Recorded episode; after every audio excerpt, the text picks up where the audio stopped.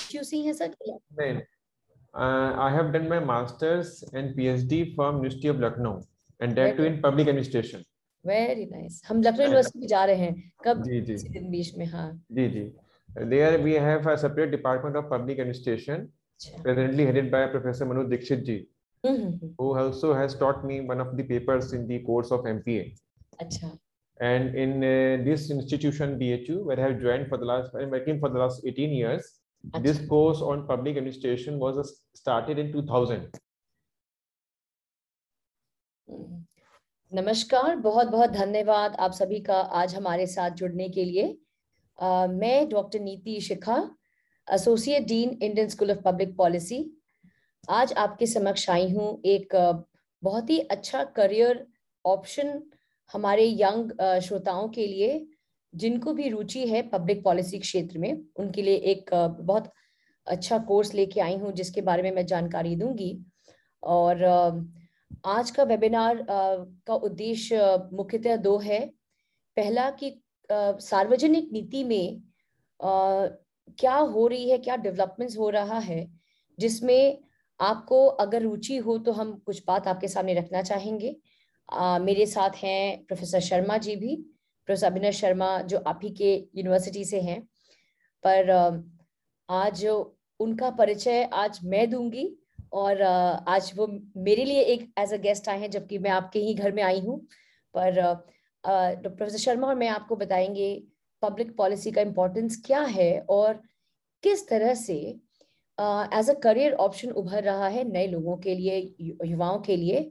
और बहुत सारे इंडिया में लोग हैं जो यूपीएससी के माध्यम से देश की सेवा करना चाहते हैं, देश के पॉलिसी डिस्कोर्स में जुड़ना चाहते हैं, पर आप जानते हैं कि सभी के लिए संभव नहीं हो पाता.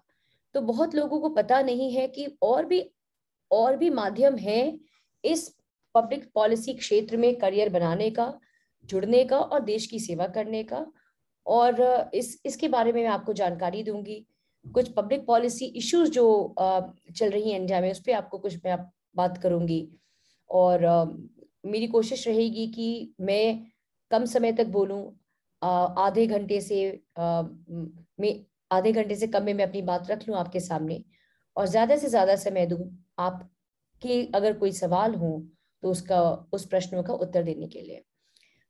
तो सबसे पहले शुरुआत किया जाए प्रोफेसर शर्मा को मुझे आमंत्रित करने का मौका दें कि प्रोफेसर शर्मा अगर आप बता पाएं कि पब्लिक पॉलिसी में क्या युवाओं की रुचि किस प्रकार से बढ़ रही है.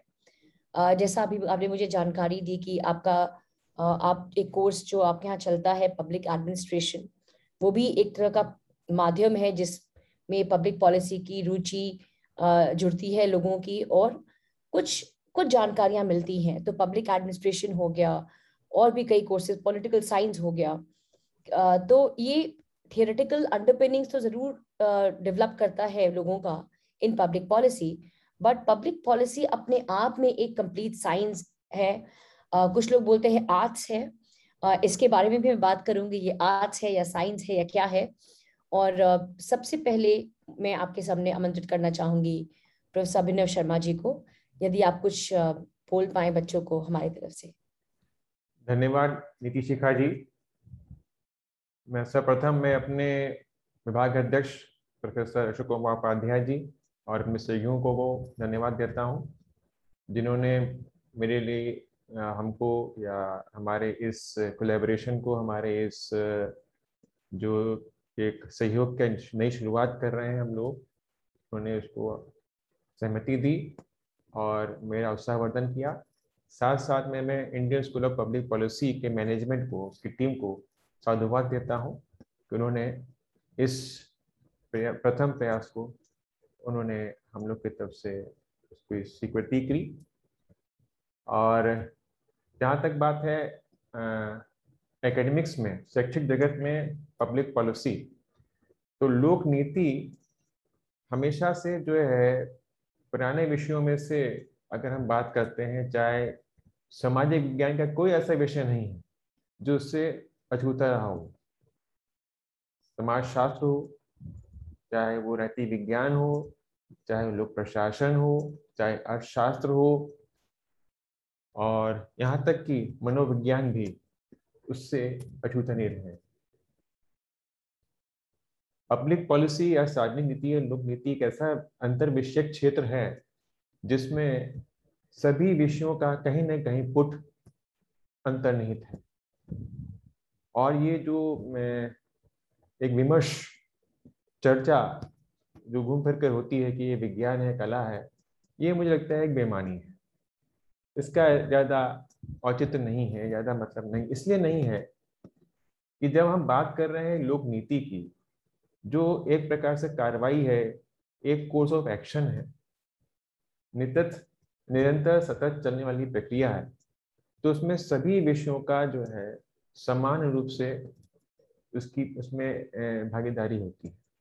सभी विषय, चाहे वो प्राकृतिक विज्ञान के हों या समाज विज्ञान के हों या मानविकी के हों, ह्यूमैनिटीज, साइंस, सोशल साइंसेस, उनका इसमें स्टेक है, वह हितधारक है।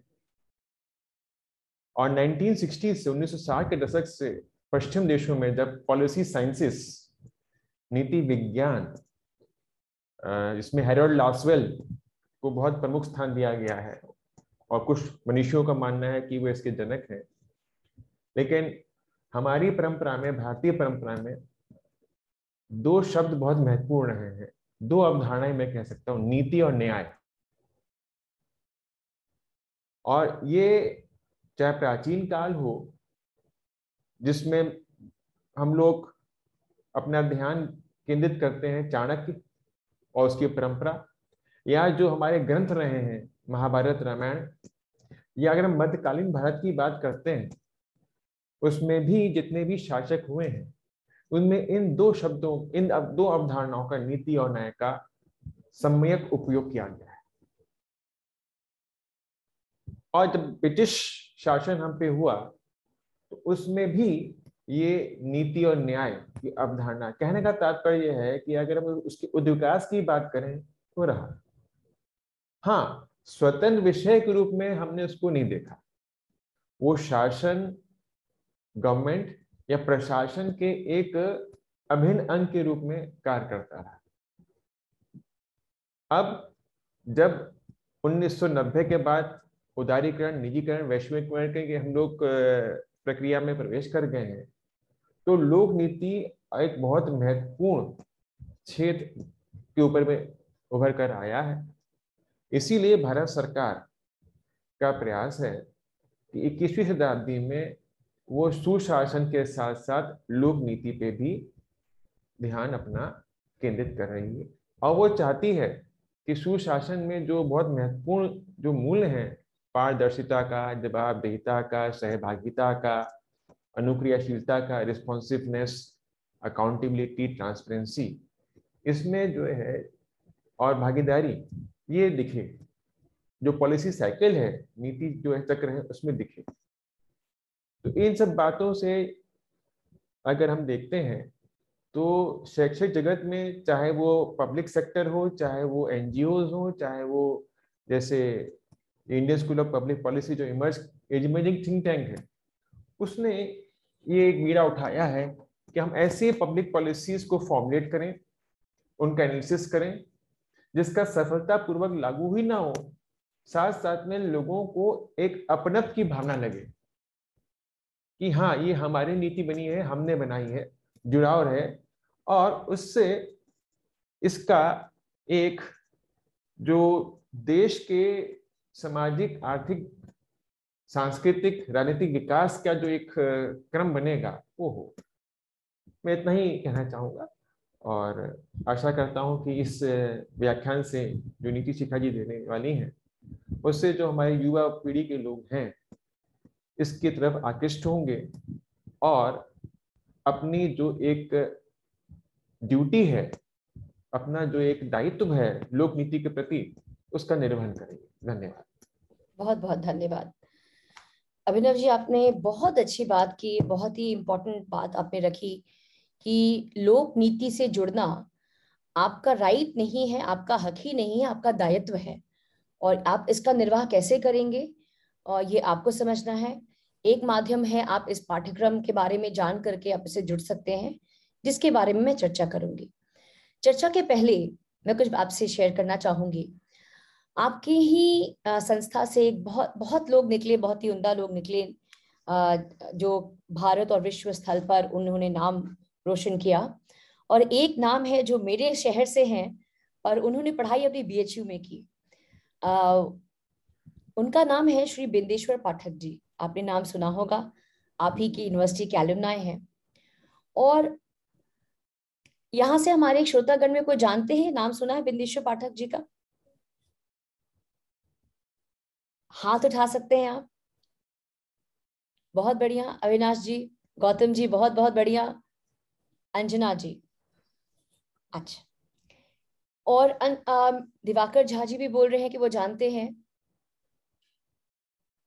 अभय कुमार जी भी बोल रहे हैं। मुझे यहाँ पे ऑप्शन नहीं मिल रहा कि मैं आपको अलाउ करूँ बोलने का यहाँ पे, बट आपके साथ मैं शेयर करूँगी कि सुलभ इंटरनेशनल करके उन्होंने एक संस्था खोली और उस सुलभ इंटरनेशनल के द्वारा, जहाँ तक कि डेटा इंटरनेट पे बताता है, उन्होंने ह्यूमन एक्सक्रीट वेस्ट से कैसे ऊर्जा का निर्माण किया जाए और उस ऊर्जा को यूज करके कैसे स्ट्रीट्स में लाइट्स लगाई जाए, उन्होंने ऐसी तकनीक की, टेक्नोलॉजी की उन्होंने विकास किया। और तो और इस कार्य करने के क्रम में उन्होंने कितने शहरों को स्कैवेंजिंग फ्री किया, क्योंकि जब हम ह्यूमन एक्सक्रीटा से ऊर्जा निकालने का प्रयास करते हैं, बात करते हैं, तो उसको एकत्रित करना पड़ेगा, उसके लिए एक पूरा आपको सप्लाई चेन बनाना पड़ेगा। और उस क्रिया को करने के क्रम में कितने शहर, डेटा बताता है कि 240 शहर इंडिया का टाउन्स जो है वो स्कैवेंजिंग फ्री टाउन्स हुआ, मतलब उसमें कंप्लीट सफाई आई। 1 करोड़ से ऊपर मैंडेज का उपलब्धि हुआ और 35,000 लोगों या उससे ज्यादा लोगों को नौकरियां मिली। तो this is policy, I mean this is the one way of answering public policy dilemma. क्या था पब्लिक पॉलिसी डिलेमा? कि एनवायरनमेंट कैसे क्लीन किया जाए, स्ट्रीट्स में लाइट्स कैसे लगाई जाए, लोगों को जॉब्स कैसे दिया जाए। और ये आवश्यक नहीं है कि ये पूरा कार्य जो है वो सरकार करे, क्योंकि हर एक संस्था की अपनी सीमा है। और एक आदर्श जब देश की हम कामना करते हैं तो उसमें हम उसको सक्षम संस्थाओं बनाने की हम एक अपेक्षा रख सकते हैं, क्योंकि एक आदर्श देश, एक समर्थ देश बनाने में बस सरकार का योगदान नहीं होता है, उसमें संस्थाओं का योगदान होता है और उसमें आम जनताओं का योगदान होता है। और बिंदेश्वर पाठक जी, जो आप ही के एलुमनाई हैं, उन्होंने यह सुनिश्चित किया कि कैसे एक व्यक्ति की जो सोच है वो पब्लिक पॉलिसी स्पेस में किस तरह अपना दायित्व निभा सकती है। तो इस एग्जाम्पल के साथ शुरुआत मैं करूंगी आज की चर्चा का। पब्लिक पॉलिसी और लोगों का उससे जुड़ाव क्यों जरूरी है, इस पे अभिनव जी बहुत बोल चुके हैं। एक मैं सवाल अपने आप से करूं। देखिए, मैं लॉयर हूं बाय प्रोफेशन और मैंने कानूनी शिक्षा की पढ़ाई की, बिहार से आती हूं। तो बिहार में आपको पता है कि बहुत ही बिहार, यूपी एक हिंदी बेल्ट क्षेत्र हो गया। और जब मैं दिल्ली आई बहुत साल पहले, ऑलमोस्ट 2 दशक पहले, जब मैं दिल्ली आई अपनी पढ़ाई करने, तो देखा गया कि हमारे विद्यालय में भी जितने लोग थे वो काफी शहर से थे, मतलब टियर 2, टियर 3, टियर 4 सिटीज का कोई नेतृत्व ही नहीं था मेरी क्लास में। मैं आपको बताऊं तो मैं एकमात्र बिहारी थी अपनी पूरी क्लास में। मैं इसकी चर्चा इसलिए कर रही हूँ कि इतनी प्रीमियर इंस्टीट्यूट्स खुल गई हैं और कहीं ना कहीं हमारे टियर 2, टियर 3, टियर 4 सिटीज के लोगों के लिए अभी भी वो प्रीमियर इंस्टीट्यूट एक स्वप्न मात्र रह गया है। पब्लिक पॉलिसी की चर्चा करें तो कहीं ना कहीं पब्लिक पॉलिसी का जो डिस्कोर्स है, जो चर्चा है, वो इंग्लिश स्पीकिंग लोगों तक रह गया है। हिंदी के लोग इससे जुड़ाव महसूस ही नहीं कर पाए हैं। और उसका रीजन ये रहा है कि पॉलिसी बनाने वाले एलिट अंग्रेजी बोलने वाले होते थे। प्लानिंग कमीशन का आप सोचिए तो आपको कौन याद आएगा, आपको मोंटेक सिंह अहलूवालिया याद आएंगे। यदि आप आंख बंद करके मोंटेक सिंह अहलूवालिया का व्यक्तित्व आप सोचेंगे तो you will expect him to speak in English. वो हिंदी में नहीं बोलेंगे, वो अंग्रेजी बोलते हैं, बोलते होंगे बहुत ही उमदा हिंदी बोलते होंगे, पर जब भी चर्चा हुई है पॉलिसी मेकिंग की और आप आंख बंद करके सोचे तो आपको कोई कैम्ब्रिज ऑक्सफोर्ड से पढ़ के आया हुआ व्यक्ति जो कोट टाई पहन के अंग्रेजी बोलता हो, उसी का एक कल्पना हम उसकी कल्पना कर सकते हैं अगर हम पॉलिसी की सोचे तो। इंडिया में डेटा शो करता है कि इंडिया में 10% से भी कम लोग अंग्रेजी बोलते हैं और उस 10% से में भी गिने चुने लोग पॉलिसी में अपना योगदान दे रहे हैं। तो क्या यह कहना गलत होगा कि minority of the minority is making policy for the majority in India? अब इसका देखिए इसका क्या प्रभाव होता है जमीनी स्तर पे।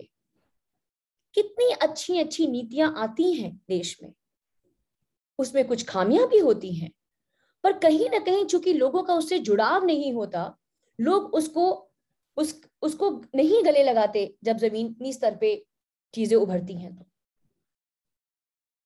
एग्रीकल्चर लॉज देख लिया जाए, उसमें कुछ अच्छाई है, कुछ बुराई, कुछ खामियां भी रह गई होंगी, और ये कहना गलत होगा कि लॉ में एज सच खामियां हैं। अगर हम एक किसान की बात करें तो पंजाब का किसान का जो आय है, सालाना आय है, वो बिहार और यूपी से ज्यादा है। तो जो इश्यूज पंजाब के किसानों को फेस करना पड़ता है वो बिहार और यूपी में नहीं है। और जो यूपी में और बिहार में फ्रैगमेंटेड लैंड्स हैं, छोटे छोटे किसान हैं, उनकी समस्याएं हैं वो जो पंजाब में नहीं है। पर क्या हो रहा है कि नीति जो बनाने वाला जो एक संस्था है वो केंद्र में स्थित है और वो केंद्रीय संस्था पूरे देश के लिए नीति बना रहा है यह सोच के कि जमीनी सच्चाई सब जगह एक है। और इसी के कारण गैप्स आती हैं पॉलिसी इंप्लीमेंटेशन में। और अगर ऐतिहासिक रूप से देखा जाए ये टॉप डाउन अप्रोच क्यों रहा, ये हमारे अंग्रेजी शासन का एक क्या बोलते एक लेगेसी है जो हमारे पास छोड़ के गया। इट्स वेरी ब्रिटिश जो पूरी ब्यूरोक्रेसी है इंडिया में वो काफी it's a legacy of British Raj. उसमें अच्छाई भी है खामियां भी है, बट कहीं ना कहीं हमारा जो ग्रोथ हो रहा था काफी समय तक वो गांवों में नहीं हो रहा था, वो शहरों में हो रहा था। अब आवश्यकता है कि यदि हम नए भारत के निर्माण की कल्पना करते हैं तो भारत का प्रत्येक राज्य और प्रत्येक ग्राम सक्षम हो। शायद इसी मंशा से हमारे आदरणीय प्रधानमंत्री जी ने कहा, उन्होंने आत्मनिर्भरता की बात की। तो सारांश रूप में एक बात कहना चाहूंगी कि लोगों का जुड़ाव नीति नियम में नहीं हो पाया, उनकी भागीदारी कम रही और जिसके कारण काफी पॉलिसी इंप्लीमेंटेशन में गैप्स आते हैं। अच्छी अच्छी नीतियां जब जमीन पर उतरती हैं तो उसका जो ऑब्जेक्टिव है वो पूरा नहीं हो पाता। दूसरी बात मैंने रखी कि जितने भी पॉलिसी एजुकेशन है इंडिया में, जितनी भी पॉलिसी स्कूल्स है इंडिया में, वो अंग्रेजी में शिक्षा दे रहे हैं। देखिए मैं भी इंग्लैंड से पढ़ के आई हूँ, पर आज जब मुझे लोक नीति कार्यक्रम शुरू करना पड़ा मुझे अपनी हिंदी को फिर से हमको उसको सुसज्जित करना पड़ा। तो भाषा का बहुत बड़ा एक रोल होता है शिक्षा में और कहीं ना कहीं हमारे हिंदी भाषी राज्य, हिंदी भाषी हमारे गांव, हमारा शहर, हमारे लोग छूट रहे हैं देश के निर्माण में क्योंकि उनको ये शिक्षा नहीं मिल पा रही। आज की डेट में आज पढ़ रहे होंगे कि कैसे एआई जो है आर्टिफिशियल इंटेलिजेंस आपको that is prompting policy making, वो कैसे पॉलिसीज बनाने में हेल्प कर रहा, कैसे बिग डेटा पॉलिसी बनाने में हेल्प कर रहा। सरकार की अब हर एक नीतियां जो है वो डीबीटी के माध्यम से अब उसको लागू की जा रही है, डायरेक्ट बेनिफिट ट्रांसफर। कैसे सरकार देखेगी कि नीति का उपयोग हुआ कि नहीं जमीन पे? उन्होंने शिक्षा के लिए पैसे दे दिए, उन्होंने मनरेगा के अंदर पैसे दे दिए, कैसे उसका मॉनिटरिंग होगा, कैसे इम्पैक्ट इवैल्यूएशन होगा? सरकार को कैसे पता चलेगा कि जो नीति जो कार्यरत है उसमें कुछ खामियां है, उसको बदलना है? तो बहुत सारी संस्थाएं इस पे काम कर रही हैं, असर है, नीति आयोग है जो बहुत काम कर रही हैं, और लोक नीति का जो पाठ्यक्रम है ये एक ऐसा एक आई वुड से एस्पिरेशनल पाठ्यक्रम है जिसके द्वारा हमारे हिंदी भाषी भी ये पाठ्यक्रम ले करके लोक नीति में अपना करियर बना सकते हैं। ISPP जो है इंडिया का सबसे पहला पॉलिसी डिजाइन थिंकिंग स्कूल है और मैं इसके साथ शुरू से जुड़ी हुई हूँ और मैं हमेशा बोलती हूँ कि ISPP Indian school of public policy एक संस्था मात्र नहीं है, यह एक सोच है। इसके साथ आप देखिएगा कि देश के जितने भी आपके टॉप लोग हैं वो जुड़े हुए हैं और इसमें काफी एक्टिव हैं। हमारे जो एकेडमिक एडवाइजरी बोर्ड की जो नेतृत्व करते हैं, चेयरमैनशिप करते हैं, वो श्री विजय केलकर हुए, शेखर शाह जी जो डीजी थे नेसर के वो हुए, डॉक्टर पार्थ जे शाह जो 25 सालों से देश में पॉलिसी स्पेस में काम कर रहे हैं, प्रोफेसर थे अमेरिका में, अपनी प्रोफेसरशिप छोड़ करके इंडिया में आए और जमीनी स्तर पे काम करने के लिए लग गए। आपके जो इंडिया का सबसे पहला इंफ्रास्ट्रक्चर फंड जो स्थापित किया, IDFC के फाउंडिंग चेयरमैन लुइस पेरांडा जी जुड़े हुए हैं। आपके टॉप इकोनॉमिस्ट कंट्री के डॉक्टर सुभाशीष गंगोपाध्याय वो जुड़े हुए हैं और काफी ऐसे लोग हैं जो इस संस्था को, तो ये संस्था जो है ये किसी कैपिटल हाउस कोई कंपनी ओन नहीं करती, यह संस्था कोई सरकार ओन नहीं करती, यह एक निजी प्राइवेट संस्था है जो एक सोच को आगे बढ़ा रहा है कि democratization of public policy education कैसे किया जाए, मतलब लोकतांत्रिकरण कैसे किया जाए नीति शिक्षा का। और इसी सोच के साथ इस संस्था की स्थापना हुई। हम तीसरा बैच चला रहे हैं अपने रेगुलर कोर्स का जो अंग्रेजी में है और हम पहली बार इंडिया में लेके आ रहे हैं लोक नीति, एक पाठ्यक्रम है जो हिंदी भाषियों के लिए डिजाइन किया गया है और उसके बारे में मैं आपको आज चर्चा करूंगी। मैं आपको एक शेयर करती हूँ स्लाइड, छोटी सी स्लाइड है और उसके माध्यम से मैं आपको इस पाठ्यक्रम के बारे में बताऊंगी। I can share this slide here जी। कहीं कहीं मैं अंग्रेजी भी बोल रही हूँ, कहीं कहीं हिंदी बोल रही हूँ, क्षमा किया जाए। जैसा कि मैंने बताया कि अभी मैंने धीरे धीरे हिंदी में बोलना शुरू किया है। कहीं ना एक मुझे एक किताब में पढ़ी थी राग दरबारी, उसमें शीला शुक्ला जी ने कहा कि व्यवहार परिवर्तन के लिए रौब की आवश्यकता है और रौब के लिए अंग्रेजी की आवश्यकता है। उन्होंने व्यंग किया हमारे समाज पे कि कहीं ना कहीं अंग्रेजी को एक रौब की भाषा देखी गई है, एलिटिज्म की भाषा देखी गई है और मैं भी इसमें कसूरवार हूँ कि मैं भी कहीं ना कहीं हिंदी मुझसे छूटती गई, बट लोक नीति का जो कार्यक्रम है मुझे वापस से मौका दे रहा है अपना हिंदी को सुदृढ़ बनाने का। But let me tell you कि यह पाठ्यक्रम कंप्लीटली हिंदी में नहीं है, क्योंकि देखिए शुद्ध हिंदी जो है वो बहुत मुश्किल है समझना, वो शायद हम भी नहीं समझ पाएंगे, बार बार डिक्शनरी लेके बैठना पड़ेगा। तो यह बोल चाल की भाषा में पढ़ाया जाएगा, ये पाठ्यक्रम इंग्लिश में पढ़ाया जाएगा। और जैसा कि आप देख सकते हैं 4 महीने का पाठ्यक्रम है, इसका फोकस है policy, data and behaviour change. Policy आप सभी समझते हैं, डेटा आज पॉलिसी निर्माण में काफी हेल्प कर रहा है। जितनी भी नीतियां बन रही हैं उसको पहले सरकार देखती है कि उसके क्या एविडेंस है, क्या ये पॉलिसी सकारात्मक रूप से अपना उद्देश्य पूरा कर पाएगी कि नहीं जमीन पे। तो उसके लिए डेटा साइंस की जरूरत है देखना। मान लीजिए फॉर इंस्टेंस सरकार बोलती है कि जितने लोगों को बनारस में जितने भी झुकी झोपड़ियां हैं उनको हम घर आवास योजना के अंतर्गत लाएंगे। कितने लोग हैं जिन झुग्गी झोपड़ी में रहते हैं, कहाँ डेटा है, किस जगह जाकर के, किस नगर में जाके आपको इसका प्रचार करना पड़ेगा, डेटा कैसे कलेक्ट करना पड़ेगा, कैसे सर्वे करना पड़ेगा। तो इन सभी चीजों का आपको ज्ञान मिलेगा। और बिहेवियर चेंज बहुत बहुत इम्पॉर्टेंट है। और देखिएगा तो अभी हाल में नीति आयोग काफी इस पे काम कर रहा है। एशिया का सबसे पहला बिहेवियरल इंसाइट यूनिट लग रहा है, स्थापित हो रहा है नीति आयोग में। और बिहेवियर चेंज एक पार्ट ऑफ इकोनॉमिक्स है, कुछ लोग बोलते हैं साइकोलॉजी है, ये सभी विषयों का एक तरह से समावेश है। आपको मैं याद दिलाऊं तो जब कोविड आया था तो खाली बजाना, ताली बजाना, और लोगों ने इसकी निंदा भी की थी कुछ लोगों ने, पर मैं आपको बताऊं तो इसके पीछे एक साइंस है।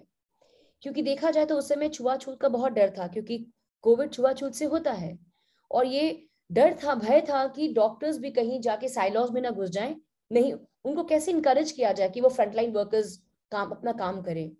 तो उसको हम एक बिहेवियरल चेंज और इसको या बिहेवियरल साइंस का ये व्यवहार परिवर्तन, उसका एक टूल होता है, उसको बोलते हैं नज, NUDGE, नज। तो यह जो था थाली बजाना, ताली बजाना एक क्रिया मात्र नहीं था, वो एक नज की तकनीक थी। प्रधानमंत्री जी झाड़ू लेके चाहते हैं, वो भी एक तरह का नज है। अमिताभ बच्चन जी पोलियो टीकाकरण के लिए आके आप सबसे विनती करते हैं, वो भी एक नज है। तो ये काफी टूल्स यूज हो रहा है बिहेवियर चेंज में, पॉलिसी के क्षेत्र में, और इसकी भी आपको जानकारी दी जाएगी इस पाठ्यक्रम में। जैसा कि मैंने बताया कि इस कोर्स का जो उद्देश्य है, नीति शिक्षा का लोकतांत्रिकरण। नीति शिक्षा बस 10% से कम लोगों के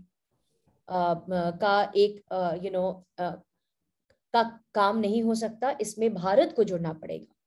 और जब भारत को जुड़ना है तो भारतीयों को जुड़ना है, भारतवासियों को जुड़ना है, तो हिंदी भाषियों को तो अवश्य जुड़ना है। हम शुरुआत कर रहे हैं कोर्स की हिंदी या इंग्लिश में, और यदि यह कोर्स सफल रहा तो हम आगे भी और भाषाओं में ये कोर्स लाएंगे, जैसे कि कन्नड़ हो गया, गुजराती हो गया, बांग्ला हो गया, क्योंकि इम्पोर्टेंट है कि लोकल लैंग्वेजेस को यूज किया जाए नीति निर्माण में। तो उसका देखिएगा तो उसमें उसकी काफी सफलता होती है। तो स्थानीय स्तर पर राज्य की क्षमता कैसे बढ़ाई जाए। मान लीजिए कि एक नीति आयोग कल को सोचता है कि चलो भाई बनारस में एक हम यूनिट लगाते हैं, एक बिहेवियरल इंसाइट यूनिट का एक केंद्र वहां स्थापित करते हैं जहां पे आप लोगों को एम्प्लॉयमेंट का मौका मिल सकता है। तो कितने लोग होंगे कि वो जो बॉम्बे और दिल्ली ना जाके कोशिश करेंगे कि अपने क्षेत्र, अपने ही राज्य में रहे।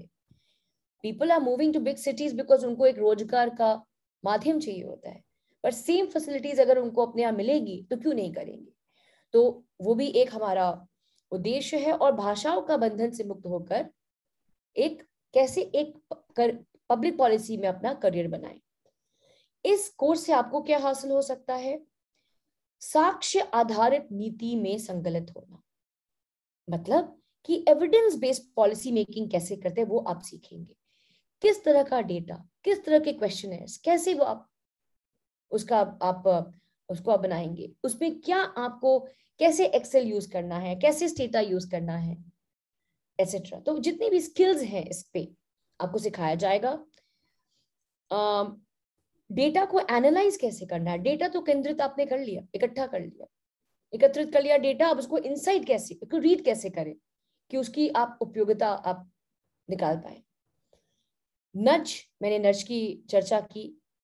डेटा और प्रोजेक्ट मूल्यांकन एक बहुत इंपॉर्टेंट एरिया जहां पे काम हो रहा है, मॉनिटरिंग एंड इम्पैक्ट इवैल्यूएशन, जिसको बोलते हैं प्रोजेक्ट मूल्यांकन। और नीति जो होती है, नीतियों की प्रभावशीलता को असेस करना, उसमें भी आपको काफी टूल्स हैं, वो भी आपको सिखाया जाएगा।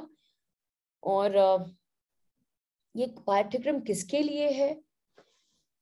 कोई भी व्यक्ति जो पॉलिसी में इंटरेस्टेड है, मुझे लगता है ये पाठ्यक्रम उसके लिए है। जैसे कि आप ह्यूमैनिटीज के हो गए, लॉ के हो गए, जर्नलिज्म, इंजीनियरिंग साइंस या किसी भी सोशल साइंस से है, अगर आपको सार्वजनिक नीति के मुद्दों में आपको अगर इंटरेस्ट है, जागरूकता है, तो आप इससे जुड़ सकते हैं। और इसमें NGOs हैं, स्थानीय सरकारी अधिकारी हैं, काफी तरह के लोग हैं जो भी पॉलिसी क्षेत्र में काम कर रहे हैं, इससे जुड़ सकते हैं। पर मैं एक आपको बता दूं कि इसमें चूंकि ये कोर्स डेटा हैवी है इन अ सेंस कि आपके जो 6 पाठ्यक्रम पढ़ाए जाएंगे उसमें से 2 डेटा और इम्पैक्ट इवैल्यूएशन है, उसमें आपको गणित की आपको आवश्यकता पड़ती है, आपको नंबर्स रीड करना, क्योंकि आपको डेटा के साथ आपको साझा करना पड़ेगा अपने आप को, तो इसलिए डेटा का ज्ञान आवश्यक है। यह 16 सप्ताहों का कोर्स है। एक बहुत ब्रीफ में मैं आपको बताऊंगी क्योंकि मैं आपसे प्रश्न लेना चाहूंगी, आपकी सुनना चाहूंगी। 16 वीक्स का कोर्स है, 4 महीना, 16 वीक्स, 16 सप्ताह। 1 सप्ताह आप इन पर्सन आएंगे, जहां दिल्ली हुआ या जहां से भी हमारे कोर्स के लोग होंगे, कहीं एक जगह हम निर्धारित करके वहां मिलेंगे, 1 वीक इन पर्सन। और बाकी समय जो है आपको ऑनलाइन होगा ना। ऑनलाइन में भी इसमें सिंक्रोनस एसिंक्रोनस दोनों है। जैसे आपको वीक में आपको कुछ दिन खुद से पढ़ाई करनी पड़ेगी, आपको पॉडकास्ट दिया जाएगा, आपको वीडियोस दिए जाएंगे, आपको रेफरेंसेस दी जाएगी, तो आपको खुद ही पढ़ना पड़ेगा उन रेफरेंसेस से। बाकी समय आपको 3 दिन हफ्ते में आपको एक जो आपके जो फैकल्टी होंगी वो आएंगी और जूम के माध्यम से जैसे आप और मैं बातचीत कर रहे हैं, इससे इसी तरह आपसे डिस्कशंस करेंगी। तो इसमें दोनों चीज है, खुद से भी समय लगाना पड़ेगा और फैकल्टीज भी आएंगी। इसमें कुछ और भी फीचर्स हैं कोर्स की। एक तो हो गया प्रैक्टिकम, मतलब कि आप 3 हफ्ता आप एक लोकल प्रॉब्लम्स को लेके आपने जितना भी आपने पाठ्यक्रम पढ़ा है उसकी उपयोगिता लगाते हुए आप एक लोकल प्रॉब्लम पे काम करेंगे, जिसमें आप डेटा का यूज करेंगे वगैरह वगैरह। कुछ लैब्स भी हैं, जैसे कि डिजाइन थिंकिंग लैब, जैसे कि आपको leadership lab, career advancement lab, इस तरह से लैब्स। राइटिंग लैब में ओपेड कैसे लिखते हैं, पॉलिसी ब्रीफ कैसे लिखते हैं, पॉलिसी संक्षेप कैसे लिखते हैं, एसेट्रा एसेट्रा, वो सब सिखाया जाएगा। पेडागॉजी जो है काफी इंटरेस्टिंग है, डिस्कशन और व्याख्यान के रूप में है, और it is not like a normal lecture जैसे अभी बस मैं ही बोल रही हूँ आप सुन रहे हैं, ऐसा नहीं होगा। और ये काफी इंटरेस्टिंग और चर्चा करते हुए आप चीजें सीखेंगे और इन एक्शन चीजें सीखेंगे। क्या क्या कोर्सेज पढ़ाई जाएंगी? पहला कोर्स है economics and politics of public policy. एक बहुत ही उम्दा किताब है in the service of republic, जो हमारे एकेडमिक एडवाइजरी काउंसिल के जो चेयरमैन हैं श्री विजय केलकर जी, और हमारे जो मेंबर हैं एएसी के डॉक्टर अजय शाह जी, वो लिखे हैं। बहुत ही अच्छी किताब है in the service of republic. हमें परमिशन मिल गई है कुछ चैप्टर्स का अनुवाद करके यूज करने का लोक नीति की शिक्षा के लिए, और अनुवाद ये बुक का अनुवाद शुरू हो चुका है। तो एक आप ये इस बुक पे आधारित है course economics and politics of public policy. Example ले लीजिए फार्म लॉज, एग्रीकल्चरल रिफॉर्म्स जो आई हैं, बहुत सारी ऐसी नीतियां होती हैं जो होती तो अच्छी हैं बट पॉलिटिकल प्रेशर के कारण उसको वापस लेना पड़ता है। बहुत सारी नीतियों को पॉलिटिकल फ्रीबी से बचा के रखना पड़ता है। तो बहुत सारी चीजें हैं नीति निर्माण में, और ये सभी चीज की चर्चा होगी। इस विषय को पढ़ा रहे हैं एक काफी नोन आईएएस ऑफिसर हैं आपके यूपी कैडर के ही, जो आपके प्रिंसिपल सेक्रेटरी भी रह चुके हैं, डॉक्टर श्री राजीव कपूर जी। तो राजीव कपूर जी लबासना जो है लाल बहादुर शास्त्री आईएएस एकेडमी, उसके भी डायरेक्टर रह चुके हैं, और काफी मिनिस्ट्रीज में सेक्रेटरी भी थे। वो ये कोर्स पढ़ा रहे हैं आपको। आज शाम में 5:30 बजे IIM रांची में एक वेबिनार हम कर रहे हैं इसी पाठ्यक्रम को लेकर के, उसमें राजीव जी हमारे साथ शामिल होंगे। यदि किसी को इंटरेस्ट होगा तो आपको भी आमंत्रण है। मृत्युंजय उसका रजिस्ट्रेशन फॉर्म का लिंक भेज देंगे या ज्वाइनिंग लिंक भेज देंगे, आप आ सकते हैं। तो ये कोर्स राजीव जी पढ़ा रहे हैं, और ये कोर्स एक कोर्स है। दूसरा कोर्स है बिहेवियरल चेंज, जो एक काफ़ी हमारे उम्दा फैकल्टी हैं वो, और जो BIU की जो मैंने बात की, जो बिहेवियरल इंसाइट यूनिट जो खुल रहा है नीति आयोग में, उन दोनों के कोऑपरेशन से ये कोर्स पढ़ाया जाएगा। तीसरा कोर्स है डेटा संग्रह, विश्लेषण और प्रस्तुति, मतलब data collection, analysis and presentation. इसमें बेसिकली डेटा और मॉनिटरिंग, इम्पैक्ट डेटा को साझा करना, एक्सेल में कैसे डेटा कलेक्ट करना, उसको कैसे इंसाइट्स लेना, वो सब बताया जाएगा। और ये असर करके एक संस्था है, आप गूगल कर सकते हैं, वो इंडिया की वन ऑफ द टॉप संस्थाज है जो डेटा में काम करती है और सरकार को काफ़ी मदद दे रही है डेटा कलेक्शन में। तो वहाँ की फैकल्टी आपको ये कोर्स पढ़ाएगी।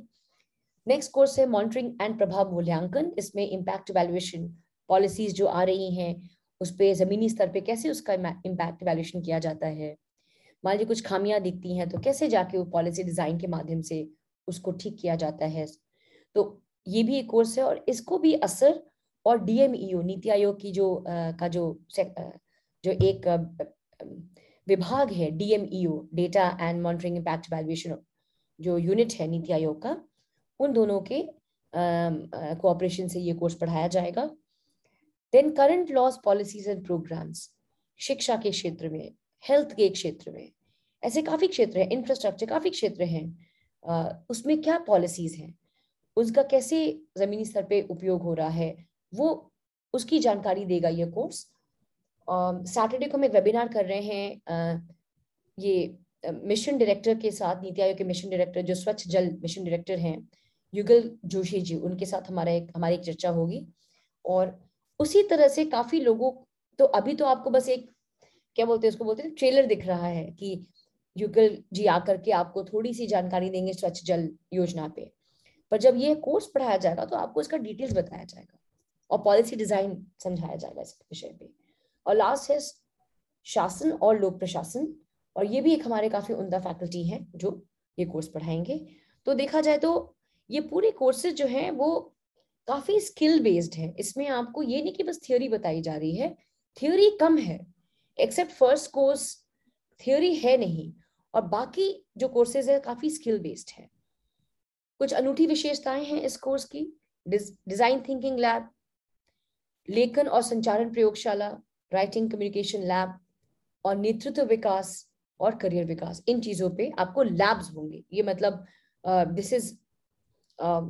इसका पेडागॉजी बहुत डिफरेंट होता है, जिसमें आपको एक वर्कशॉप के माध्यम से आपको ये सब चीज़ें सिखाया जाएगा।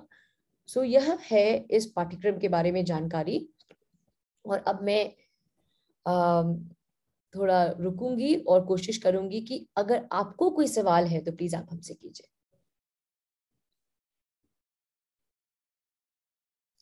अंजना जी, आपका हाथ उठा हुआ है, आप कुछ पूछना चाहती हैं? तो यदि किसी की कोई फी, बहुत अच्छा फी आपने पूछा हर्षराज जी, देखिए ये कोर्स का फी है ₹1,00,000, but only for the foundation batch 50% scholarship सबको दी जा रही है। तो इस साल 50,000 देना पड़ेगा, बट फी ₹1,00,000 है, but only for the foundation batch. आपको हम 50% फेलोशिप सभी को दे रहे हैं, 50,000 प्लस GST आपको देना पड़ेगा। बट मैं आपको एक बात बता दूं कि हमारी प्रोफेसर थैलर से भी बातचीत चल रही है जो नज के जो ऑथर हैं, और सोचिए कि कितना एक्सपेंस पड़ा है इस कोर्स में।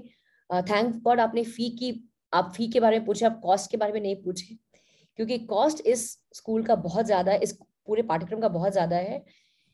सोचिए इंडिया का पहला हिंदी में पब्लिक पॉलिसी कोर्स, और आपको बता दूं कि हिंदी में बहुत कम लिटरेचर उपलब्ध है, तो मुख्य जो आपका जो रेफरेंस है उसको हिंदी में उसका अनुवाद कराना, आपको टॉप फैकल्टीज, जैसा कि मैंने आपको उसकी जिसका चर्चा की, वैसी फैकल्टीज को लाना, वो फैकल्टीज आपको पढ़ाएंगे, नाम मात्र नहीं है, मतलब ये नहीं कि कोई और, they will be guiding the course. वो अपनी वीडियोस बना रहे हैं, फैकल्टीज खुद अपनी वीडियोस बना रहे हैं, तो जैसे हफ्ते में कुछ दिन आप उनकी वीडियोस देखेंगे, फिर आके आप 3 दिन हफ्ते में आप उस पर चर्चा करेंगे। तो इस तरह की डिज़ाइन है कोर्स।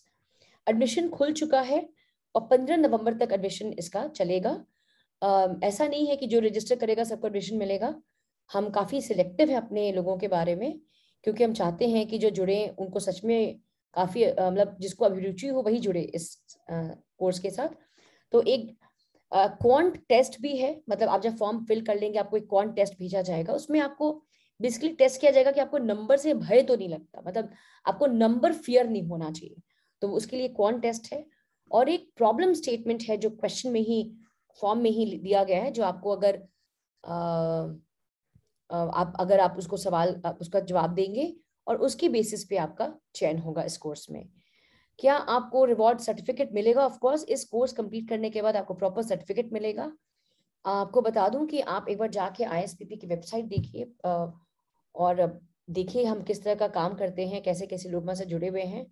और हमारे जो कोर्सेज चल रही है इसमें मात्र 30 सीट होती है हमारे रेगुलर कोर्स में, और हमारे कोर्स में डॉक्टर्स भी है, ब्लॉक ऑफिसर्स भी काम हमारे छुट्टी लेके पढ़ाई कर रहे हैं हमारा जो एक साल का फ्लैगशिप कोर्स है उसमें। और बहुत ही अच्छा प्लेसमेंट है इसमें। आपको प्लेसमेंट तो नहीं दे सकते बिकॉज जो भी आपको कहेगा कि 4 महीने के कोर्स में आपको प्लेसमेंट देगा आपको झूठ बोल रहा है। हार्वर्ड भी आपको प्लेसमेंट नहीं देता 4 महीने में। बट हैविंग सेड दैट आपको नेटवर्किंग सिखाया जाएगा, आपको उस नेटवर्क से इंट्रोड्यूस कराया जाएगा, आपको सीवी कैसे बनाना है, आपको कैसे अप्रोच करना है, वो सब की शिक्षा दी जाएगी। और आपको जितनी भी स्किल्स जरूरत है जॉब के लिए उसकी शिक्षा दी जाएगी। और मैं आपको एक अंदर की बात बता दूं कि जितने भी टॉप संस्थाएं हैं पॉलिसी की अभी इंडिया में, हम सभी के साथ डिस्कशन कर रहे थे और अभी भी कर रहे हैं इस कोर्स को बनाने में। यामिनी जी हो गई सीपीआर से, डॉक्टर शेखर शाह हो गए जो डीजी थे निसर के, ऐसे काफ़ी संस्थाएं हैं, प्रथम हो गया, बहुत सारी संस्थाएं जिससे हमारी बातचीत चल रही है, नीति आयोग हो गया। तो इस कोर्स के बारे में सबको जानकारी है और फर्स्ट कोर्स है। हमारी भी मंशा है कि फर्स्ट कोर्स बहुत अच्छा और उम्दा रहे। तो इसमें मुझे ऐसा विश्वास है कि आपको ऐसी स्किल्स मिल जाएंगी कि आपको एक करियर की आपकी दिशा तो बदल जाएगी, और उसमें हम आपकी हेल्प करेंगे। पर हाँ, इसमें कैंपस प्लेसमेंट नहीं है। और कोई सवाल?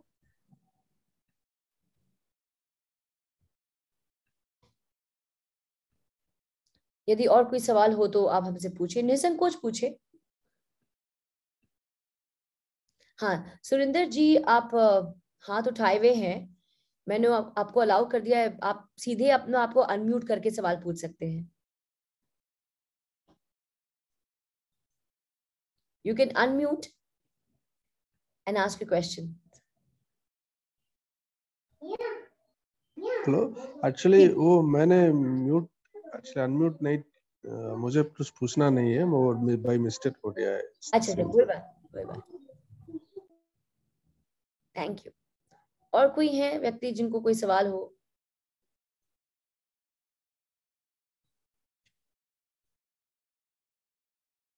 हाँ, नीरज जी हैं। नीरज जी, मैंने आपको अलाउ कर दिया, आप अनम्यूट करके अपना सवाल पूछ सकते हैं। मैम एक बार और एंट्रेंस का वो बता दीजिए, कैसे आपने बोला कि मतलब एंट्रेंस का बेस क्या है, कैसे? तो मृत्युंजय आपसे गुजारिश है कि आप प्लीज आप इसका लिंक डाल दीजिए, एडमिशन लिंक जो हमारा है। तो एक फॉर्म है लोकनीति www.ispp.org.in/लोकनीति पे, जिसपे एडमिशन का लिंक है। जब आप वो फॉर्म खोलिएगा तो आप उसमें अप्लाई कर सकते हैं। उसमें 2 इम्पोर्टेंट क्राइटेरिया होगा आपके सिलेक्शन का। एक तो एक प्रॉब्लम स्टेटमेंट दिया गया है, तो उसका आपको आप चाहे तो कागज पे उसका आंसर लिख करके आप अपलोड कर सकते हैं, फोटो खींच के, या वहीं पे लिख के आप आंसर कर सकते हैं। तो एक सवाल हो गया वो। दूसरा, जो भी व्यक्ति अपना सबमिट कर रहा है एप्लीकेशन, उसको एक क्वांट टेस्ट जा रहा है, एक क्वांट टेस्ट हम उनको भेजेंगे और वो क्वांट टेस्ट आपको पास करना पड़ेगा। ये क्वांट टेस्ट बहुत टफ नहीं है, पर उसमें हम क्या देख रहे हैं कि आपको नंबर से कोई भय तो नहीं है, क्योंकि देखिए डेटा और मॉनिटरिंग एंड इम्पैक्ट वैल्यूएशन जो है उसमें आपको डेटा के साथ आपको आपको सीखना पड़ेगा। दैट डेटा हैवी कोर्सेज है, तो ऐसा ना हो कि कोई व्यक्ति ऐसे आ जाए और उनको नंबर से डर लगता हो, तो हम भी तो जस्टिफाई नहीं कर पाएंगे ना ये कोर्स उनको पढ़ाने का।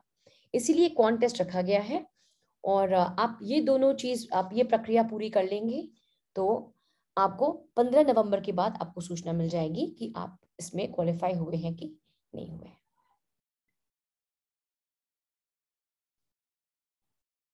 जी, आई होप कि मैंने आपका सवाल का जवाब दे रखा। अखिलेश जी, आप भी पूछ सकते हैं। Ma'am good afternoon. जी, नमस्कार। मैम जो public policy, democratization of public policy में जो भी कोर्सेस की बात आपने बताई जी, उसमें आपने आर्टिफिशियल इंटेलिजेंस के यूज के में जो बिग डाटा और अप टू बॉटम अप्रोच की बात की, और साथ ही साथ आपने बिहेवियरल साइंस और नज की भी बात की। आपने अभी कोरोना के टाइम पे जो एग्जाम्पल दिया थाली और ताली का, तो मैम इस कोर्स में बिहेवियरल साइंस और नज को तो शामिल किया गया है, जो मुझे लगता है कि सोशल एस्पेक्ट है।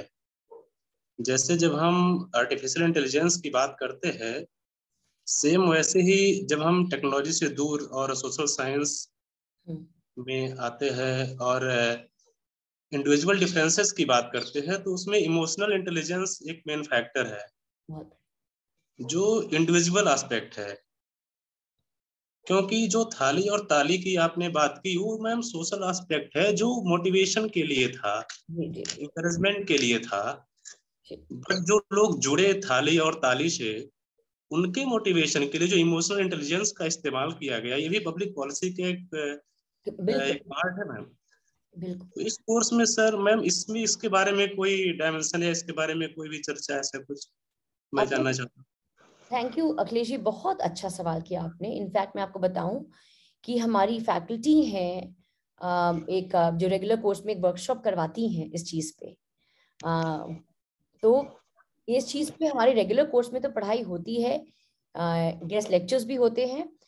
और इस पाठ्यक्रम में मैं आपको बताऊं तो मुझे पता नहीं है कि वो टीचर किस किस एस्पेक्ट्स को लेंगे, पर शायद इसकी चर्चा होगी, पर इसकी विस्तृत चर्चा होगी कि नहीं मुझे नहीं पता, क्योंकि 4 महीने में आप कितना कर पाइएगा। सबसे बड़ा आपके पास जो I think the problem is that आप 4 महीने कितना कर सकते हैं।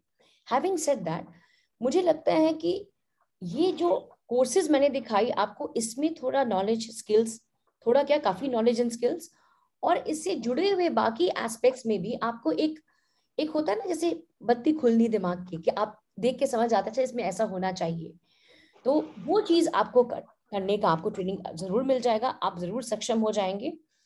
और इसमें मुझे सबसे बड़ा क्या इसका बेनिफिट लगता है कि जिस तरह की एप्लीकेशंस आ रही हैं, आपको पीयर लर्निंग की बहुत आपको मौका मिलेगा, और जितने भी आपको फैकल्टीज है सब एक्सपर्ट्स हैं, और सभी policy in action, they making policy in action.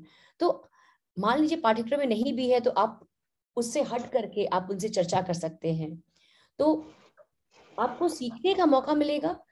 इस एस्पेक्ट को मैं बोलूं तो काफी हम केंद्रित रूप से नहीं डील कर रहे हैं, हो सकता है फ्यूचर में आप जैसे सुझाव आएंगे तो हम और कुछ छोटे छोटे कोर्सेज पे ऑफर करें, बट अभी इस कोर्स में टैंजेंशियली हम छू पाएंगे इस विषय को, पर हम क्या बोलते हैं उसको, फोकस करके हम नहीं पढ़ा रहे, हम झूठ नहीं बोलेंगे। बट हैविंग सेड दैट, दो चीज बहुत इंपॉर्टेंट है पॉलिसी में। जब हम डिजाइन थिंकिंग की बात करते हैं तो हम इंडिविजुअल को सेंट्रल रख के पॉलिसीज की परिकल्पना करते हैं, राइट? तो उस समय आप जो ईक्यू की बात कर रहे हैं, तो वो चीज आपको डिजाइन थिंकिंग में जरूर आएगा, क्योंकि आप सोचेंगे ना कि आप ये जो पॉलिसी बना रहे हैं तो ये जमीन पे लोगों की इस पे एक्सेप्टेंस कितनी होगी, क्या किया जाए कि एक्सेप्टेंस बढ़े। तो वहां पे आपने जो बात छेड़ी है, वहां पे ये चीज का यूटिलाइजेशन होगा। Thank you Akhilesh ji. मैं देख रही हूँ गोविंद कुमार जी है, उनका हाथ उठा हुआ है। जी गोविंद जी,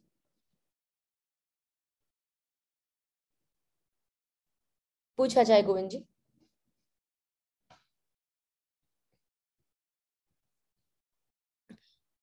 और भी कोई अगर सवाल हो, और मैं बता दूं कि आज शाम में हम IIM रांची के अटल बिहारी सेंटर के साथ एक काम कर रहे हैं। हेलो जी जी, ma'am am I audible? Yes yes, I'm Dr. Govind. At present working at Banaras Hindu University in Political Science Department with Professor Abhinaav Sharma sir.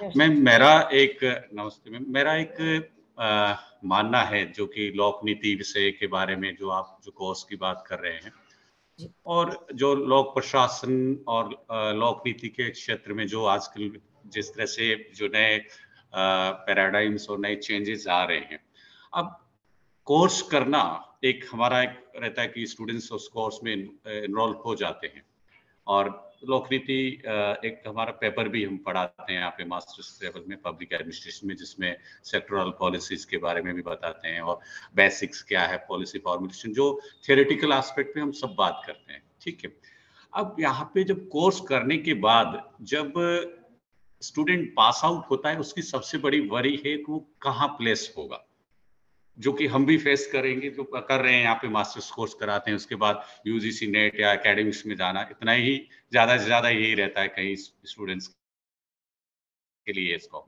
But what about the placement after completion that course, where they placed, that is my query. मैं सोचता हूँ कि उनको उसके बाद कहाँ मौका मिलना चाहिए, जो ऐसे स्ट्रीम्स को पास आउट होने के बाद थोड़ा सा करेंगे तो और भी अच्छा रहेगा। मैम बहुत अच्छा आपने सवाल पूछा गोविंद जी। आपने आपके सवाल में मैं एक छुपा हुआ सवाल ये भी है कि आपने एक बहुत अच्छी इंपॉर्टेंट बात की कि बहुत सारे कोर्सेज होते हैं, थ्योरीज पढ़ाई जाती हैं। फिर से मैं बोल देती हूँ, एक कोर्स में थ्योरी अगर आप अपेक्षा करके आएंगे कि आपको प्लेटो की चर्चा होगी, बेंथम का यूटिलिटेरियनिज्म पढ़ाया जाएगा, तो वो सब चीज़ कोर्स में नहीं है। This is a completely skill focused course and I am again repeating why, because कहीं ऐसा ना हो कि आप जो अपेक्षा लेके आए और हम जो पढ़ाए उसमें आपको कोई खामियां, मतलब आपको मिसमैच हो जाए। तो it's a skill heavy course. और ये आपने गोविंद जी सही बोला कि देखिए इंडिया में बहुत संस्थाएं हैं और कहीं ना कहीं हमारा करिकुलम डिज़ाइन जो है काफ़ी फॉल्टी रहा है। मतलब मैं लॉ करके आई थी, पर अगर मैं बोलूँ कि मैं फर्स्ट डे ऑफ लॉ से जान गई थी कि कैसे एक केस फाइल करते हैं, तो गलत होगा। वो मैंने इंटर्नशिप में सीखी जा करके। I was lucky to work with Shri K.K. Venugopal ji and whatnot, and then I learned these traits. But सभी को मौका नहीं मिल पाता, and वो चीज़ एटलीस्ट पाठ्यक्रम में नहीं है। तो इस हमें पता है, हम ये सच्चाई से वाकिफ हैं कि करिकुलम डिज़ाइन बहुत फॉल्टी रहा है बहुत सारे एरियाज में। इंजीनियरिंग स्टूडेंट है, वो कोर्स पढ़ा आता, क्यों हम बोलते हैं कि IIT या BHU के इंजीनियर्स बेटर हैं बाकी कुछ प्राइवेट, क्यों ऐसा बोलते हैं? क्योंकि कहीं ना कहीं लगता है कि पढ़ाई और यहाँ पे एडवांसमेंट, टेक्नोलॉजिकल एडवांसमेंट ज़्यादा है। यहाँ पे IIT खड़गपुर का हम बोलते हैं कि एंटरप्रेन्योर बिहेवियर वो इंस्टिल करता है अपने लोगों में, etcetera. So having said that, इस करिकुलम के पाठ्यक्रम को बनाने के लिए मैं आपको बता दूं कि काफ़ी लोग, जैसे मैंने बोला, हम ऑर्गेनाइजेशंस के पास गए। यामिनी अय्यर जी से बात की हमने, जो CPR की जो प्रेजिडेंट है और काफ़ी ट्रेनिंग दे चुकी हैं, काफ़ी साल तब दशकों से जुड़ी हुई हैं। विजय केलकर जी से हमने बात की, जो खुद एक कितने उमदा पॉलिसी एक्सपर्ट हैं इस देश के, और आज भी कहीं ना कहीं गवर्नमेंट उनको कंसल्ट करती है। श्री शेखर बोनू जी जो DG हैं नीति आयोग के, उनसे हमने ये कोर्स रखा और काफ़ी हमने कोर्सेज में ट्वीक किया, और हमने पाया कि हम जो सोच के साथ निकले थे वो सोच हमें बदलनी पड़ी। हमने सोचा था शुद्ध हिंदी में पढ़ाएंगे, फिर राजीव जी ने जो IAS ऑफिसर रह चुके बोले कि भाई शुद्ध हिंदी तो हम भी नहीं समझ पाते। तो उन्होंने बोला कि बोलचाल की भाषा, उसके लिए आपको बताऊं कि हमने ग्लॉसरी हम तैयार कर रहे हैं, डिक्शनरी तैयार कर रहे हैं लोगों के लिए। कुछ पॉलिसी, पब्लिक पॉलिसी की टर्म्स आप हिंदी में पढ़ा ही नहीं सकते, एक्सटर्नैलिटीज, नज, इसका हिंदीकरण क्या होगा, हिंदीकरण आप समझ भी नहीं पाएंगे। आप हिंदीकरण बता भी दीजिए और कल को वो विद्यार्थी जाके अगर पॉलिसी इनएक्शन कर रहा है तो वो तो पढ़ा था कुछ और वहां पे लोग जब परिचर्चा कर रहे हैं तो वो नच यूज कर रहे हैं। तो ऐसा नहीं होना चाहिए। तो हम we have kept the minutest details in mind कि आपको किस किस चीज की आवश्यकता है। आपको एक डिक्शनरी चाहिए होगा जो आपको इंग्लिश हिंदी दोनों शब्दों से आपको उसका उसको आपको परिचय कराए, उसकी मत का मतलब बताए। करियर की आपने बहुत बड़ी चर्चा की, बहुत अच्छी आपने एक सवाल किया। देखिए हमारे एक साल का जो पाठ्यक्रम होता है उसमें हम तो प्लेसमेंट दिलाते हैं, और IM ABC ISB कोई भी पाठ्यक्रम हो, मैं खुद ISPP से जुड़ने के पहले मिनिस्ट्री ऑफ कॉर्पोरेट अफेयर्स का फ्लैगशिप प्रोग्राम के मैं डायरेक्टर थी वहाँ पे 3 साल, और वहाँ भी हमें 100% प्लेसमेंट होता था। पर एज ए संस्था हम कभी नहीं बोलेंगे कि 100%, बट वहाँ भी 100% प्लेसमेंट हो रखा है। और वहाँ का मेरा अनुभव ये कहता है कि अगर आप राइट स्किल्स दिए ना सर, तो आपको संस्थाएं आपके पीछे भागेगी आपके लोगों को लेने के लिए, ना कि बच्चों को भागना पड़ेगा संस्थाओं के पीछे। बट उसमें बहुत अनिवार्य है कि आपने राइट स्किल्स पढ़ाया कि नहीं, क्योंकि बहुत सारे पब्लिक पॉलिसी स्कूल्स हैं, अच्छे पब्लिक पॉलिसी स्कूल्स की अभी भी कमी है, बहुत सारे लोग हैं, अच्छे लोगों की अभी भी कमी है, राइट। तो हैविंग, तो हम आपको नेटवर्क देंगे। जैसे मान लीजिए आप चाहते हैं कि आप 5 ये जगह है आप जहाँ पे अप्लाई करना चाहते हैं, तो वहाँ पे हम सोच रहे हैं, अभी हम भी इसकी हम चर्चा कर रहे हैं कि कैसे नेटवर्किंग डिनर ऑर्गेनाइज किया जाए। क्या जब आप पास करेंगे 4 महीने बाद तो एक नेटवर्किंग डिनर किया जाए, आपको एक ऐसा एक प्लेटफॉर्म बना दिया जाए जिसमें आप एक दूसरे को जान पाएं। सभी संस्था जो अच्छी संस्था है इस पाठ्यक्रम के बारे में जान रही है, अवगत है इस पाठ्यक्रम से, कैसे आपको उन तक पहुंचाया जाए। आप इसके बाद सोचते हैं कि पाठ्यक्रम के लिए मुझे पीएचडी करने का मन है, बाहर कहाँ स्कॉलरशिप्स हैं, तो वहाँ आपको हेल्प कीजिए। बहुत सारे बच्चे ऐसे भी आते हैं कि भाई उनको इतना इंटरेस्ट आ जाता है कि वो चाहते हैं और आगे पढ़ाई करें, पर उनके पास उनके पास माध्यम नहीं होता कैसे पढ़े। तो हर चीज पे करियर गाइडेंस आपको अवेलेबल है। सीवी बनाना, नेटवर्किंग करना, आपको कैसे सोशल मीडिया यूज करना है टू रीच राइट पीपल। और देखिए मैं आपको बता दूं कि सेंटर फॉर सिविल सोसाइटी जो है, जो हमारी एक सिस्टर संस्था है, वो और आईएसपीपी का नेटवर्क बहुत बड़ा है। तो ये जो है आपको इस नेटवर्क का फायदा होगा, पर हम एक झूठा आश्वासन नहीं देना चाहते कि हम आपको प्लेसमेंट दिलाएंगे। हमें ये पूरा विश्वास है कि हमको अपने पाठ्यक्रम में इतना विश्वास है कि 4 महीने के बाद आपके करियर ट्रैजेक्टरी में ग्रोथ होगा, पर हम एक झूठा आश्वासन के साथ आपको नहीं बुलाना चाहते, क्योंकि देखिए हम यहाँ पे सामान नहीं बेच, I am not selling a product here. हम अपना सपना साकार कर रहे हैं एक एक आत्मनिर्भर भारत का। तो उसमें हाँ, जैसे बहुत सारे देखिएगा सीसीएस के बच्चे जो हमारे, मैं आपको पता है कि 2004 में मैं सीसीएस की विद्यार्थी थी। एक मेरी दोस्त है ऑस्ट्रेलिया में, वो ऑस्ट्रेलिया इंडिया पार्टनरशिप को लीड कर रही है, वो सीसीएस की विद्यार्थी थी। तो from how to bring make strong individuals from strong institution, independent individuals from independent institutions, इसमें तो आपको साक्षात प्रमाण है सीसीएस का, आईएसपीपी का। तो इससे ज्यादा मैं नहीं कहूंगी, पर हाँ आपको गाइडेंस मिलेगा। और मोस्ट इम्पॉर्टेंटली पार्थ जे शाह जो को फाउंडर है आईएसपीपी के, वो और मैं आपके सूत्रधार हैं। मतलब during this 4 months even beyond, अगर आपको कोई काम, कुछ भी आपको चर्चा करनी है, आपको कोई प्रकार की मदद चाहिए करियर में, तो हम दोनों सूत्रधार हैं। Will keep engaging with you throughout the curriculum. So इसका मैं आपको आश्वासन दे रही हूँ, ये चीज आप जरूर देखेंगे। फीस किसी ने पूछा था, आई थिंक मृत्युंजय जी ने उसका जवाब दे दिया। और कोई सवाल है तो पूछा जाए। Thank you. करियर बता दूं तो बहुत बहुत तरीके हैं आपको करियर इसमें एडवांस करने का। एक तो आपको जैसे हो गया कि आप डेटा साइड में जाना चाहें तो काफी आप सर्विंग एजेंसीज हैं, उसमें आप जुड़ सकते हैं। आपको डेटा एनालिटिक्स कंपनीज होती हैं, आजकल हर एक कंपनीज अपना डेटा डिजाइन कर रही है, डेटा एनालिस्ट कर रही है। मैंने कितने लोगों को देखा है कि पॉलिसी करके जर्नलिज्म में चले जाते हैं, क्योंकि अब वो उस चीज को बारीकियों को अच्छे समझ के लिख सकते हैं।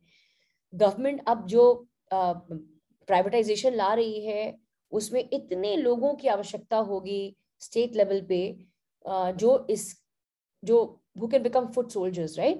तो उसमें भी आपको काफी मौका होगा। मैं आपको एक शब्द में बोलूं तो data will be the new oil and policy will drive the data, right? So आप बहुत ही करियर ऑप्शंस हैं इस संस्था में जुड़ने का। कोई और सवाल हो तो ठीक है, नहीं तो 3 बज चुका है और समय को नजर रखते हुए रोशन जी आपका सवाल मैं लेती हूँ लास्ट। जी मैम, ये बाइलिंगुअल चलेगा ना? बिल्कुल बिल्कुल। इनफैक्ट आपको बताऊं तो कुछ साउथ के लोग ये कोर्स कर रहे हैं और उन्होंने पूछा मुझसे कि मैडम इंग्लिश हिंदी समझ सकते, बोल नहीं सकते, चलेगा? मैंने कहा कोई दिक्कत ही नहीं है, बिल्कुल। जैसा कि मैंने बोला इंग्लिश में है, कुछ लिटरेचर्स अंग्रेजी में उसका अनुवाद करवा रहे हैं, पर आपको अंग्रेजी भी अवेलेबल होगा। Whatever you are comfortable reading. And मैं आपको बताऊं तो bilingual is the way forward now. अब ये सोच, क्योंकि आपको समझना मेन है स्किल्स के लिए, तो बिल्कुल बाइलिंगुअल चलेगा। आपके साथ कुछ साउथ के भी लोग जुड़ेंगे जो हिंदी बोलने की कोशिश करेंगे बट इंग्लिश में शायद अपनी बात रखें, पर हम इंग्लिश में पढ़ाएंगे, हिंदी और इंग्लिश बोथ, मतलब बोलचाल की भाषा में, अगर simply put, if I could put. और कोई सवाल हो तो चलिए, बहुत बहुत अच्छा लगा आपसे जुड़ करके। मैं आपको बता दूं, इस शनिवार को हमारे मिशन डायरेक्टर स्वच्छ जल के जुड़ रहे हैं युगल जोशी जी नीति आयोग से। 6 तारीख को राम माधव जी आ रहे हैं हमारे साथ जुड़ने हमारे सैटरडे वेबिनार्स के लिए। और आज शाम में आई एम में एक फैकल्टीज रहेंगी आई एम वाले वेबिनार में श्री राजीव कपूर जी। तो यदि आपको अगर अभिरुचि है तो आप इस वेबिनार के माध्यम से या आप डायरेक्टली हमें लिख सकते हैं, and I be very happy to chat with you directly. मैं बहुत ही मुझे प्रसन्नता होगी यदि आप मुझे डायरेक्टली आप मैसेज करें और या मेल करें, और मैं आपसे बात करूंगी अगर आपको कोई भी और जानकारी चाहिए इस पाठ्यक्रम के बारे में। बहुत बहुत धन्यवाद हमारे सभी शिक्षकों का, BHU के शिक्षकों का, और खासकर अभिनव शर्मा जी का। प्रोफेसर शर्मा, आपने हमें एक मौका दिया हमारे विद्यार्थीगणों के सामने एक नई पाठ्यक्रम के बारे में बात करने के लिए। बहुत बहुत धन्यवाद। धन्यवाद madam. Thank you. See you again in the near future. नमस्ते। बहुत नमस्कार। बहुत